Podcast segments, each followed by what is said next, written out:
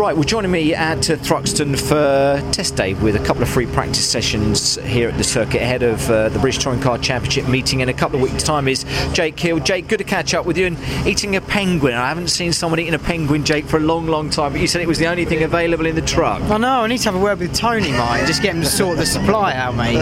Um, no, it's all right, it's a little, you know, a little penguin, keep it going. That's what you need, a bit of Yeah, energy. But I said we, we, we both said you need a cup of tea to dunk it into, don't you? But um, Need something to dunk quick it look in. back at first free practice session here this morning. That seemed to go okay, didn't it? Not bad. Yeah, we're just, you know, the same thing as Donington really. The, the car will always be quick in a straight line. Here is a straight line circuit. You know, it's all about the, the top speed, and uh, that's one thing that I'm sure we've got. Um, you know, we're just we're just starting out a few little things. You know, we need to change setup wise with the car, but I'm sure we'll um, we'll be there in no time. Top man. Um, looking back to Donington, it was a, such a frustrating weekend with regards to the races, wasn't it? Where free practice and qualifying and everything had, had shown so much promise.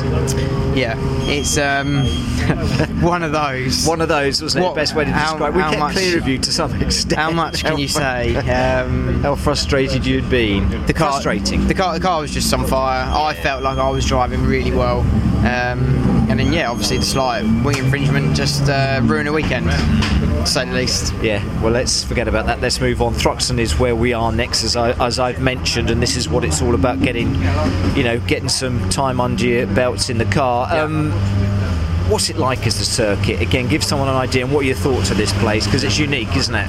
It's just scary. Every time you come here, it's scary.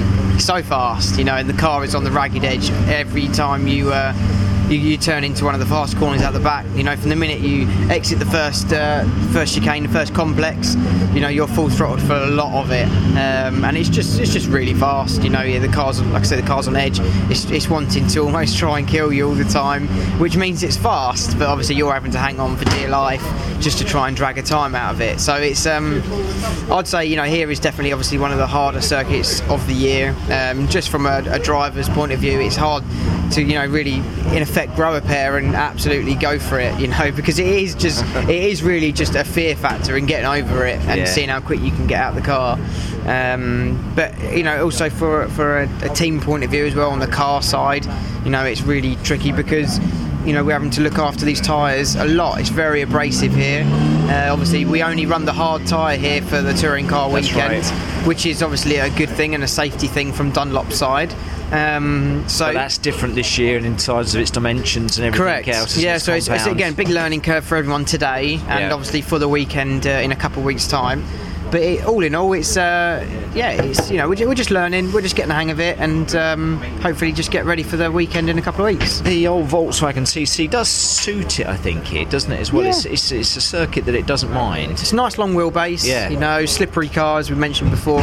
Um, so through the fast sectors, it, it's normally quite stable. You know, it's normally normally nice through the fast corners. Um, so yeah, I, again, I'm quietly confident heading into the weekend in a couple of weeks. But um, yeah, we're you to have a good weekend there as well. I just Again, want my first podium. Yeah. You know, I'm, That's des- what I'm you're desperate after. for it. Yeah. You can want it though, but you can want it too much. You we spoke at the beginning of the season. As much as you want to win every race that you actually take Yeah. part in, you still sometimes have to bide your time, don't you? Of course And you that, do. That will come. Um, it's just you know I felt like at Donington it was on. You know I thought it was on. Yeah, had great that was your qualifying, and you know the person who I lined up on the on the same row as I was was supposed to, Aiden Moffat, went and won the race. You know and take nothing from him. Mega job from from Aiden in race one. Um, but it just goes to show that you know we had a great race pace car underneath us, and I never got a chance to show that in race one um, due to my race ending in four corners. So, um, you know, what what could have been ifs and buts doesn't matter. We're at Thruxton now, so uh, hopefully we can just, you know, like I say, get the car ready, get it as best we can. Hopefully, be in that top sort of five or six for quali, and see what we can drag out the old girl. Excellent stuff. We wish you well here today, and again, obviously that Thruxton race uh, weekend in a couple of weekends' time. And I must just touch on Billy Monger, if you don't mind, uh, Jake. Our thoughts are with him here today. The F4 Championship guys are here as well, putting a few tests in. But everyone is in a somber mood and very reflective of what's happening to Billy. But again, we keep saying there's been a great reaction, a real supportive action through social media and Just Giving, and uh, you know, um, I'm sure that Billy and his family really appreciate that. Hundred percent. You know the biggest names in motorsport um, throughout the world have uh, you know touched on on Billy's accident. Um, you know, helping donate towards the towards the Justice Giving Fund and obviously making a massive impact. And now I believe it's you know now I believe it's up to sort of five fifty you know hundred thousand pounds, which is massive. You know, which is which is great because it means that you know Billy might be able to you know he'll be able to hopefully get some decent legs for him. You know, um, and obviously he I'm sure he will want to race again. Well, you know, he will because he's a racer. He always will be. You can't take anything away from a racing driver. Once he always is, he always will be. And you know, I'm sure he'll be able to race again. There's no question. You know, and I believe Alex Zanardi will be going to see him uh, soon. I believe to help talk him through his pain and his struggle. Um, and hopefully that'll be some good advice for Billy moving forward.